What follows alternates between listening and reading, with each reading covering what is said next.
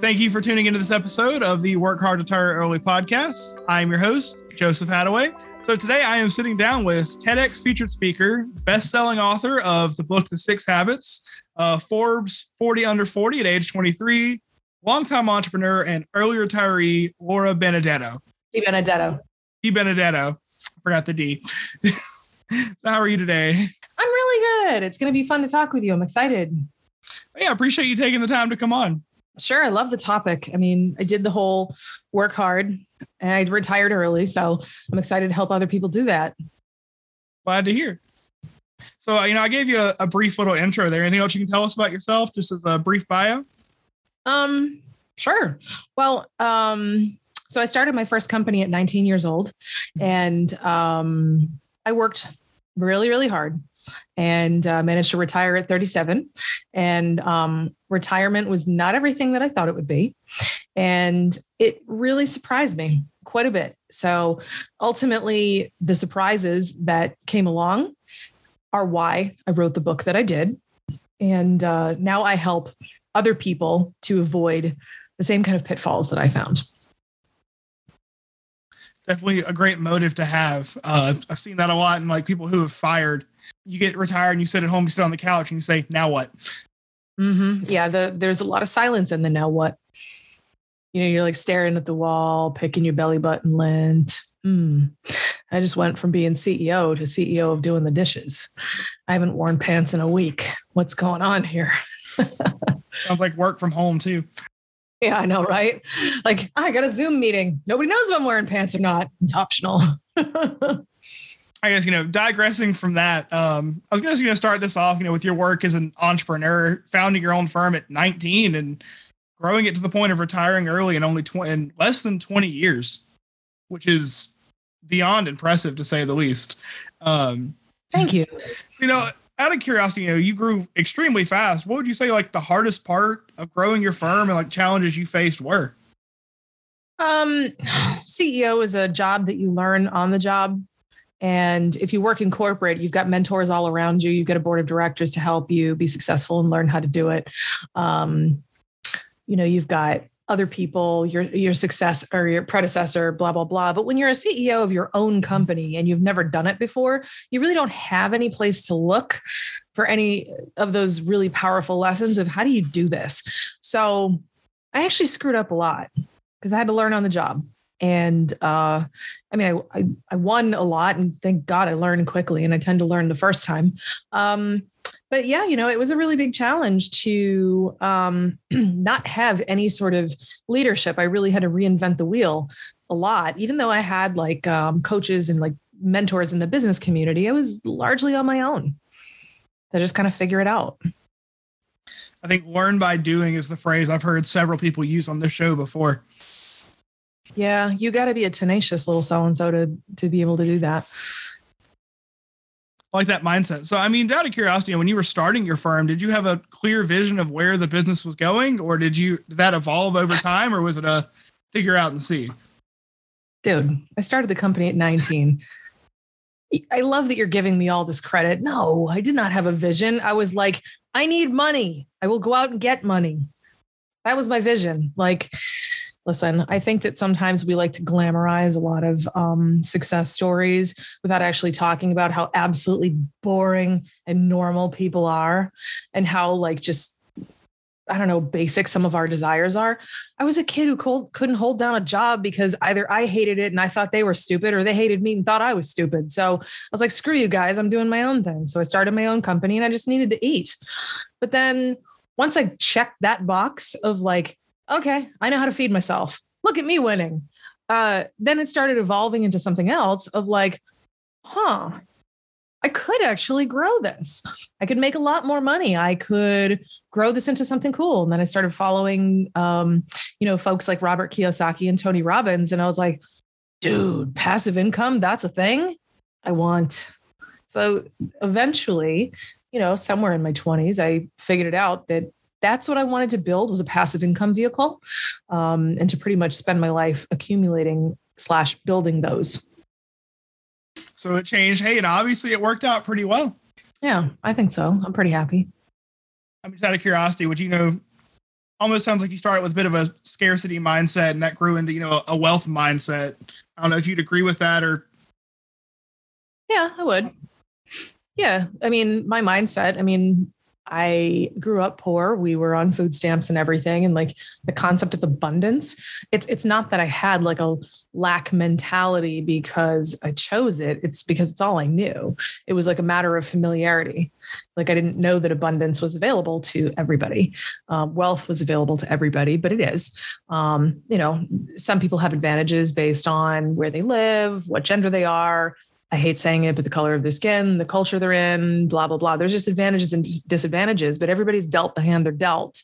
And um, for me, I grew up with a, you know, kind of a less abundant and, you know, food stamps would certainly tell you it was very less abundant. My dad's disabled still, you know, um, you know, that really shapes a person, but then it shifted to a wealth mindset because of personal development. I started reading these cool books that other people that I admired were reading. And I remember like meeting some clients of mine because I was always ambitious, but it was a very like very nebulous goals if I just want more more what? How much more? Like give me a quantity right? That never occurred to me. And I, I, met some really awesome people along the way who own businesses and i would see all these books and i'm like oh what are you reading? What's that about? I didn't even know self-help books were a thing I didn't know wealth was a thing that like, you know, non-celebrities could have. I didn't know.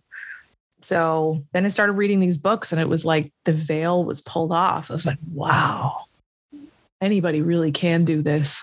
And turns out I've got a lot of the right ingredients. So, okay, how do I get the right ingredients? How do I make this all work? So it was absolutely a, you know, lack to abundance transition of uh, mindset. And I, I, like that metaphor you got there. You know, like the veil was pulled off. Kind of like one day you woke up and went, "Wow, you know, it. I can do this. I can have more." Oh yeah, and and like getting like hyper specific about the more is like really been useful. I mean, so right now, um, I run the third company that um, you know i've got and uh, i've actually started several companies and we can talk about that if you want but i've shut down a lot of them because i'm just like nah like this one. I just you know didn't really do the things I wanted it to do. But um, third company is uh, it's awesome, and I can already see like a lot of that Grant Cardone like 10x mentality, um, just by virtue of having gone through 20 years of experience, but also life experience, and just realizing there is no ceiling, and if there is one, I'm the idiot that put it there. Um, so I'm very excited to grow this into a um, multi multi uh, million dollar enterprise just for fun, honestly, just to say I can. I don't think I've ever heard that one before. Multi-million enterprise just for fun. I, that's that's a new one on me. Really? Well, I think it's really important that you do things because you want to, and like, you know, um, it's uh it's an ammunition manufacturing company, and um, I mean, you're in Florida, the free state of Florida. So am I, and uh, we're really excited to, um, you know, support the Second Amendment, make uh, ammunition for law enforcement and for uh, retailers and individuals and things like that. And like, you know, ammunition on its face, it's it's not my area of obsession, but it's an area of interest enough to where I'm like, yeah, I can do that. But what really fascinates me is I love growing teams. I love figuring out systems. I love sales. I love helping people. I believe in our community. I believe in, you know, our law enforcement um, partners and, you know, the people who keep our communities safe. And like, for me, this is very much like something that I'm doing out of a place of like joy curiosity and like commitment to participating in building the world I want to live in. So like money is a detail. And like to me, that's almost like a, yeah, I knew I could do it. Awesome. You know, and that that actually changes when you have that attitude and you're selling from a place of integrity, but you grow because it's fun. Um, you're able to be in high integrity sales, which is different than just normal sales, which can come across as a little sleazy because people don't know how to do it well. I definitely hear you on that one. Like, wow, that's that's a mind changing, mind mind blowing kind of you know talk realization into that. And uh, you know, moving on from I guess you know just strictly business. You know, early retirement, you stepped away from your first business at 37, which I definitely think is a dream to a lot of people who you know listen to the show or I interact with on social media, I hear a lot of like 35 to 40, so 37's it. So I mean, out of curiosity, what you know led to this decision, and how did you know it was time for you to step away? Well, first of all, I actually could have done it um, in a grand total of five years from inception to retirement. Um, but I didn't know what I didn't know. Um, people can retire from things very early if they do it right. So, I don't know, math, I toiled away for 18 years when it could have been five. So that's just a personal irritant. Um, but it occurred to me when I started realizing that passive income was a thing that, oh, I don't have to actually work here forever. Um, I love it, but I don't want to stay here till I'm dead. I'd like to do other things with my life. Like people will generally have anywhere from three to five career changes, not job changes, career changes over the course of their working life. And um, it, I was also realizing that as well. I just figured when you grew up, you did one thing and then you died. Um, but no, that's not true. So the more I expanded my mind into like, oh, I don't have to pick one career. Oh, I actually do get to be wealthy. Oh, passive income is a thing. People retire when they don't have wrinkles. What? I can do that. So, right around 30, I started thinking about the idea and I wasn't really sure how to do it. I was still very early in my personal development, professional development, things like that. Um, and I wasn't even sure how I wanted to exit because I knew building an exit strategy was very important. But like what I had no idea of was what the correct exit strategy for me would be based on what I had already built you know, I did not create a software company. I did not have VC backing. I literally started my company with, you know, a computer and like 300 bucks um, and just a hell of a lot of blood, sweat, and tears. So it's like, okay, well, a company like this clearly has equity. You know, we've got, um, you know, pretty impressive revenues. Um, but I can't leave because the reason why the company has value to anybody is me. And if we take me out, the whole damn thing falls apart. So the, the pivotal question that started changing things was what would happen if the company were to keep going and I were to continue to get paid by it, but not work here? What would that look like? So I began figuring out ways to do it. entertaining a lot of different options. I chose to bring on a 49% equity partner um, who would take the reins. I'm still CEO of the company. Um, and I provide her with the leadership and the support that she needs. But largely, she does everything. She um, she's on an earnout schedule over seven years, and uh, you know it's a nice arrangement because she gets to learn a lot while I'm still there. But I'm only there maybe like an hour once every month, um, and you know she largely just runs the show. So it took a while to find her. But once I settled on, I don't want to sell the company. I don't want to just, you know, hire people outright. I, you know, I don't want to own 100% forever. Um, this felt like the right business model for me. So, I mean, you would say you kind of stepped away to more of a equity income than a than an active income kind of stance with the business. Oh yeah, I mean, I get paid to sleep now. that's the point. That's the goal too. Hmm. Yeah. Um, you know, and and the thing is about you know the concept of like work hard retire early. I, I, like the concept and i agreed to be on your show just because of just that concept. It's so great. I, i'm really excited to let people know that it's not just a possibility but it's a possibility for you. And and you really in order for it to be more of a close proximity possibility for you you actually have to challenge your definitions around hard work and early retirement and what does that look like? And what does retirement at all look like? Does retirement only look like a mansion or can it look like a regular middle class home? You know um, you know does working hard mean that you you know go balls to the wall like 16 hours a day 7 days a week or do you want to work 4 hour weeks and be highly efficient? Like what does that look like for you? And I think one thing that a lot of people will discover is if you can actually build a machine, in this case, a company that works, and you can build it to run without you constantly making everything happen or supervising every detail, um, even if you're not pulling in a million dollars a year passive income, you could still have, you know, a very generous, like high sixes, low sixes, and and lead a very good life. Because ultimately the true measure of wealth is how much time you have and what you get to do with it, not how much money you have. And that, that's probably uh no, that's definitely the quotable for this episode. Uh, you know, wealth is a measurement of time, not money. I, I like that mindset a lot. It's something I try to preach in my own content a lot. Sometimes doesn't always get across. Well, you know, if we think about it, like take a look at the wealthiest people that any of us admire. Why do we admire them, right? Is it the the dollars and zeros and does, you know, there maybe you know their bank account looks like a phone number like okay or um, do we admire them for all the awesome vacations they get to go on and you know the fact that they get to spend more time with their family and whatever. And like for me i am extremely wealthy because i spend my time on only what i choose. I do not set my alarm anymore. I wake up when i want to. And by the way it was like this while i was working as well. Um, i um, for years. I have not set an alarm clock. It's been like 10 years now. Um, I wake up when my body is done sleeping. That's it. And uh, I'm healthier for it, um, happier. I spend my time doing what I want. I take meetings when I want and when I don't because I love business. I'm never going to like fully like retire in the sense of punching out. Um, you know, like I wrote the book, I'm, I'm doing this show with you, like about the ammo company. These are things I do out of love, but I still have to take meetings and do like actual work, you know, like reviewing insurance policies, meeting with attorneys, things like that. But those happen on my schedule. And people are like, oh, you don't work Fridays? Can you take a Friday meeting anyway? No, I cannot. You can find a hole in your schedule. I will not be finding one in mine.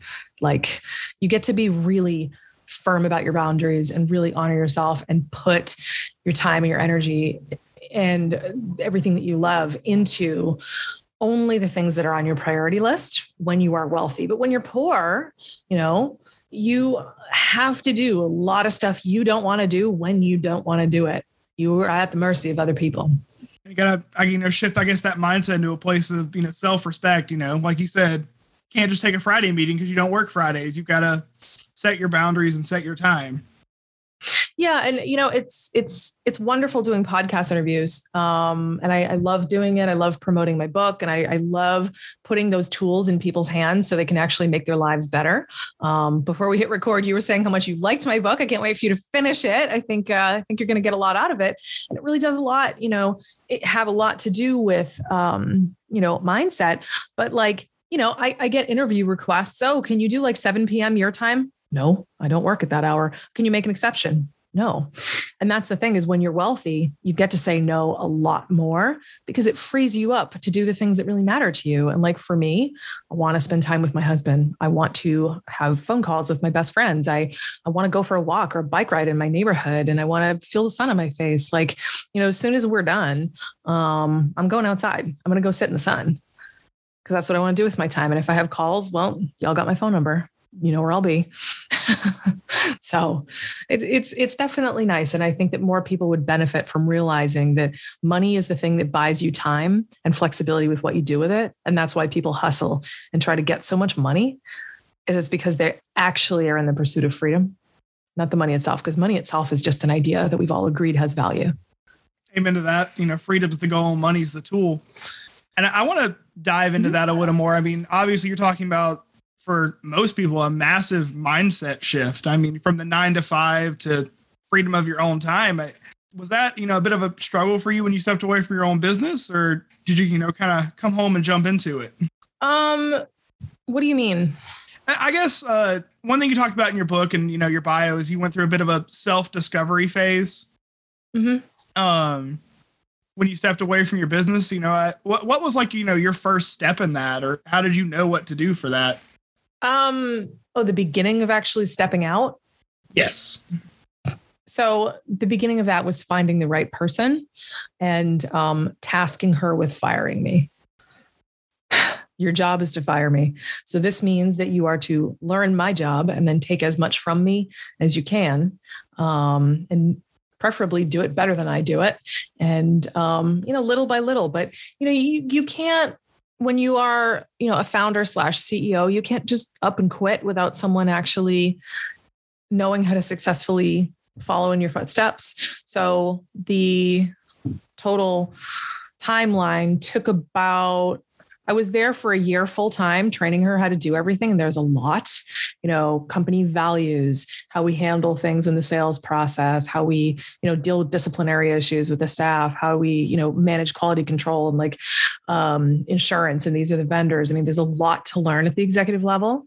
Um, that took a year in the second year, I was dropped down to part time. Uh, at the beginning of the year, it was probably like 30 hours a week. And then it like rapidly dwindled to down to like five um, by August that year. And then um, at the end of the year, it was like, I'm really not here per se. So I'm just gonna, I'm out. so I chose my retirement day, which was my birthday. And um, happy birthday to me, you're fired. Best birthday present you could ask for, I feel like.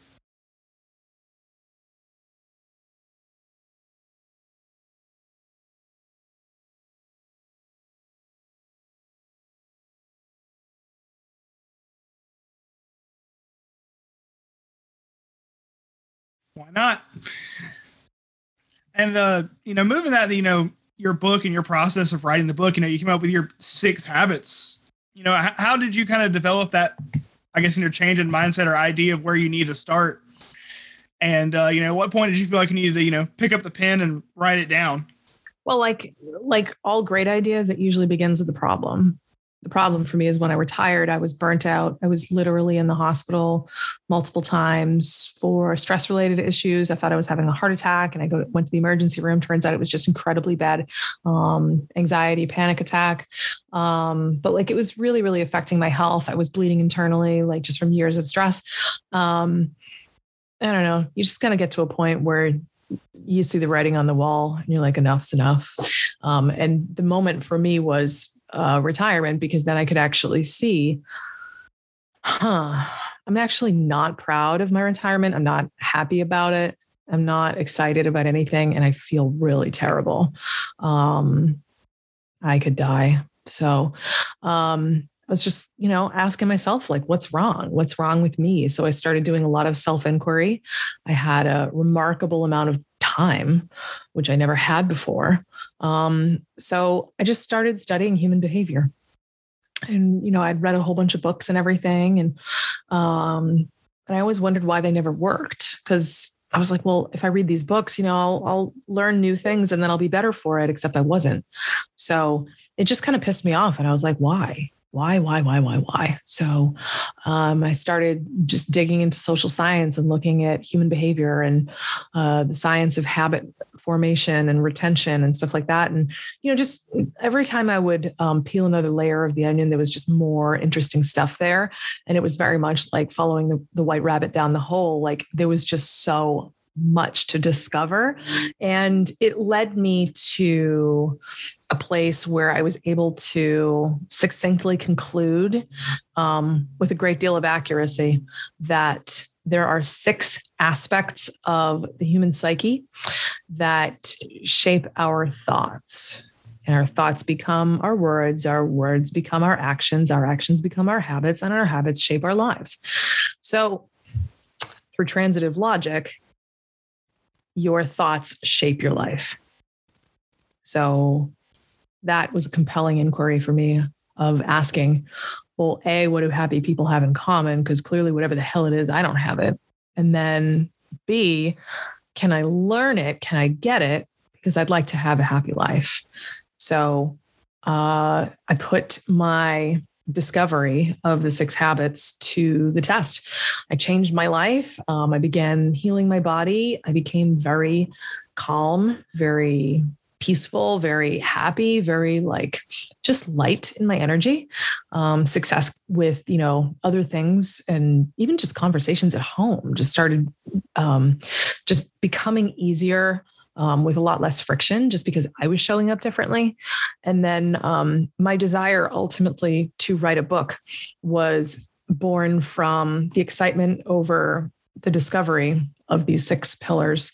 Um, and if you actually look across a lot of self self help authors, you'll see that they have fragments of these six in their writing. And these are like famous authors like Eckhart Tolle and um, Napoleon Hill and stuff like that. You will see fragments of the six habits everywhere. I'm the only person that's ever like assembled them in one place. So um, I desired to share this with people. So initially, I just wanted to share this with people I loved. So I was just writing basically like a booklet just so they'd understand because they didn't have all the research that I had. And I always believe that the more you understand why you're doing something and the science of how it works, the more likely you are to do it and do it well and correctly. Um, but when I was like, I don't know, like, I don't know, 20,000 words deep, um, I was like, wow, self-help books are generally around 55,000. You know, I wonder if I could turn this into a book. And it was just a casual idea. Like I did not begin on this journey with the intent to write a book. I began on the journey with the intent to heal what was broken inside um, and see if I could lead the rest of my life from a very different place. And uh, so the result, it took me about um, two years, start to finish, to publish the book um, from first idea scribbled on index cards at the beginning of my research to actually holding it in my hot little hands. And, uh, but man, what a cool journey. And then I got to do a TED talk uh, talking about it um, and just really sharing this incredible gift with people. Like, if you master these areas, and believe me, it takes concerted effort to do that, but it's completely doable. If you want it, you'll do it. Um, if you do that, you're truly free even and honestly even if you're not like as wealthy as you want to be financially or with your time you are still free because you are no longer imprisoned by all these thoughts that hold you trapped to a life that doesn't serve you. And i love that mindset and I, so like we talked about before i've been working my way through the book and highly recommend anyone listen to the episode. I'll definitely link the uh, amazon link below for it. Thank you and uh, you know, moving into that a little bit, one thing I do want to touch on, you know, you mentioned there there's six habits. There, you know, I've seen skills before, I've seen you know mindset changes before, but you know, six habits. So I mean, correct me if I'm wrong with this. But, you know, anyone can learn a habit. It just takes some discipline. So what you're bringing to the table isn't you know you specific or me specific. It's something absolutely anyone can do. Absolutely. That's that's very true. And I'm I'm appreciative that you brought that up. You know, these are uh they are things that are universally um, applicable to the human condition, uh, which is a good thing. Children should learn these things. It would make their lives a whole lot easier. Parents should teach these things to themselves so then they can pass it on to their kids. Um, but, you know, kids learn by watching you know they it's a lot of like you know monkey see monkey do. Um not so much do as i say not as i do. No no no no that's not how that works. Um so uh, these are all tangible things but you know the science of habit formation it's ultimately sustained repetition. That's what it is. That's the simplest way i can put it to you. So when you're thinking about any habit that you have acquired in the past. Anything. You acquired it by sustained repetition. You kept doing it over and over. Like for me, I like to have um, an iced coffee every morning. And you know, before before I think um, before I retired, I never had coffee ever. I was a coffee-free individual. Um, but one day I just decided to try it. I was like, you know, I don't care for hot liquids. I don't know why. Just like hot coffee is just gross to me, but like, you know, nice icy creamy coffee is wonderful.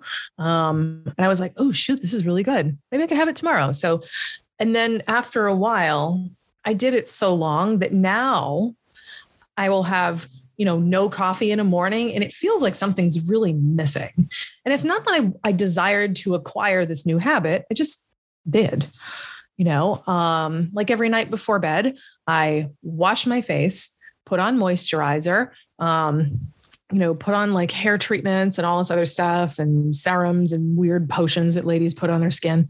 And um, this routine and habit was ingrained somewhere in my 20s because my mom was like you know you should really do this. And you know we create habits um, out of pleasure generally. You know, people smoke because they be- perceive that it d- gives them pleasure or relief from stress or something to do with nervous energy, right? People do drugs because it gives them pleasure. They, they drink too much because it gives them pleasure, right? Everything comes from pleasure. And honestly, my, um, you know, my nightly routine of like taking care of my skin came from pleasure because my mom insisted that I buy really nice products that smelled good, felt really good. I also know that it, you know, it helped me to like fall asleep easier. I was like, well, shoot, this is working out. So if we think about habit formation in that perspective, can we make the acquisition of habits that we know are good for us pleasurable? Like going for a walk, or maybe you don't exercise enough. Like I decided to make an investment recently in a really nice um, bicycle not a Walmart bicycle, an actual nice bicycle from a bicycle shop. And um, guess what? Now I exercise because now it's a pleasure. And um, that's the trick. So when we're thinking about these six aspects of the mind the great thing is is when we're learning these things it might be a pain in the butt to like actually think about these things initially. But we actually begin to see results right away from the work that uh, is prescribed in the book and also in my 90 day program that is guaranteed to work and does. Um, you see amazing feelings and pleasure right away and the longer you stick with giving yourself these daily doses of pleasure, the more you're training your brain to think correctly. And that's absolutely what it takes. You know, you talk about this a lot, and I've of course found this in the first half of the book. Um, correct thinking is is what it takes. I mean, the first habit you talk about, you know, is kindness. You can't sit here and put yourself down, but expect to think positive thoughts. Correct. It's not going to work. I mean, think about this in the context of parenting. Are you a dad? I am not. Okay. I'm also not a dad. Uh, but uh, w- one thing you and I have in common is we used to be children. And, you know, if your parent or parental figure encouraged you and said, You can do it, honey, I believe in you, that felt a heck of a lot better than you dumb piece of crap. You can't do that. Don't bother trying. Meanwhile, the latter is how we speak to ourselves in our heads, whether we'd like to admit it or not. And that's not kindness. And, you know, the, the thing about these things, I mean, I'd love to be able to tell you that they're very like hard esoteric topics that are really complicated and you know everyone is discovering this brand new thing that's never been heard of before right? The, the brand new thing that's never been heard of before is the fact that there's six aspects of the psyche that you can control and they are habit based and you are in the driver's seat. That's the that's the thing that's new but like the word kindness itself is not new. And the approach to it is actually very specific. So people will often poo poo things because of their apparent simplicity, not realizing that it's not as simple as you think. How old are you, if you don't mind me asking? 24. Okay, so you're 24. You have 24 years of experience of crapping on yourself. And if you're my age, you've got 41 years, right? Do you really think that someone telling you you need to be kind to yourself is, oh, why didn't I think of that? And just you, you start doing it. No, it doesn't work that way. You have to you undo years and years of conditioning from society, from your parents, from your bosses, from yourself. And you have to find and search in every thought, in every nook and cranny, and everything else. Like you can't, you can't uncover it all and fix it all with just, I'm just going to decide. People that are like, oh, yeah, it just all happens in an instant. I appreciate you lying. That is not how it works at all. The decision begins with I'm going to look and I will not quit until I find every last thing. But I promise you, it's like if you were to like take a huge um, loaf of bread and it's been toasted, right? Like a huge crispy, like ciabatta loaf, take that out to the gun range and shoot it out with an AR, you know, and you're going to be like seeing crumbs everywhere, right? All over the range guess what? Your mind is the same thing. All these terrible thoughts you've had, they're all over the place. They're scattered in the trees, in the cobwebs, on the ground, on the table, on everything. All these terrible thoughts that you've had your whole life, even the ones that you're really not even aware of. When you stop yourself from doing something, when you don't swing for the fences, when you don't negotiate as hard, when you don't have the nerve to walk away from things that you know don't really work for you. You don't you don't have the nerve to like call people on things, when you allow people to encroach on your boundaries, when you do all these different things, this is the result of you not being kind to yourself. So, you need to blow it up and find every damn crumb and that's how you clean it up. And me telling you, oh, you need to be kind to yourself is insufficient. You need to actually do the work, which is why I ended up developing the 90 day program. Again, this was actually an initial um, product that I made for me. It wasn't a product. I was just like, well, you know, these are all facets of the mind and they appear to be mental habits. How the hell do you get a habit, especially if it seems a little fuzzy? Well, repetition, and you're going to be looking at a minimum of 66 days according to science. So I was like, well, you know what? I'm going to hedge my bets and call it 90. Guess what? That's the magic number. 90 days for sustained activity, doing the thing you're supposed to do and finding every last crumb is what teaches you these habits that you will then have for the rest of your life. And, you know, definitely great advice there. And I love the, you know, keep coming back to tearing down negative thoughts. Got to rework your brain to be kind to you and grateful to yourself before you can really see a mindset. And I mean, mm-hmm. race, like you said, years of, I mean, quote unquote trauma, even, you know? Mm-hmm. Yeah. Rewiring. Absolutely. It's, it's rewiring and, you know, life experiences do things to people. And, you know, like this podcast is not existing in a vacuum. There's been a pandemic that's affected people and it's been traumatizing children um, and adults and seniors and and and I mean, there's a lot of collective trauma because people are afraid of lots of different things. And if you've got a bunch of um, unsupportive habits now that actually keep you being unkind to yourself and all of the other habits that keep you in the dark, trauma actually tends to put you further in the dark. And I would argue that we have collectively, as a society, just endured quite a bit. Some of us are crawling out of it, and some are still very mired in it. Definitely, like you, an event that's changed a lot of lives, to say the least. Now, it's definitely an understatement on my part, no doubt about it. No, uh, well, moving into our closing questions for the interview, uh, where can we find you online? If you go to the6habits.com, make sure you spell it T H E S I X, not the number, habits.com. You'll get to my website. You can also get the uh, the Six Habits book on Amazon. Uh, if you're looking for the 90 day program, that's only available through my website. Um, but uh, anyone who's listening who is thinking about the book or whatever, grab a copy. I mean, books are like what, 15 bucks? Like read it, invest a couple hours of your life and make your life better. Like you have nothing to lose, everything to gain. And um, if you read the book and it really resonates with you and you're like, damn, this this lady's onto something. I would really, really highly encourage you to take a look at that 90 day habit mastery program because instead of just just thinking about these ideas and like a lot of, oh, that would be nice you can actually do it. And in a 90 day period of time, you can become the most fulfilled, happy, prosperous, abundance minded person you never thought you could be and be that way for the rest of your life. Definitely. And I'll link that uh, website and the book in the show notes. Um, can throw this out there. Book's nine ninety nine, free prime shipping. Definitely worth it, in my opinion. Yeah, it's on sale. And uh, you know, last question, you know, what's uh, next for Laura Di Benedetto? Well, it's ammo. All things ammo. Pew pew. I'm just really excited to grow this company, and um, it's a joint venture with my husband, which is really, really awesome. Um, you know, I've been an entrepreneur since 19.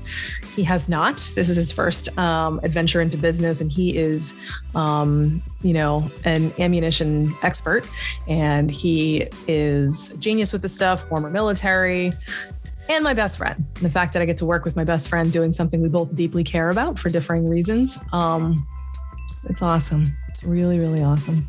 Love to hear it. Thank you. Well, thank you very much for coming on the show.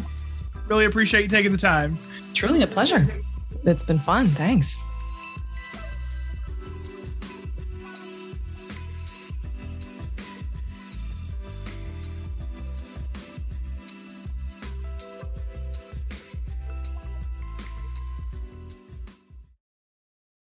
Thank you again for listening to this episode of the Work Hard Retire Early podcast. If you'd like to see more content from us, make sure to check us out at workhardretireearly.com or on Twitter at workhardre or at workhardretireearly on Instagram.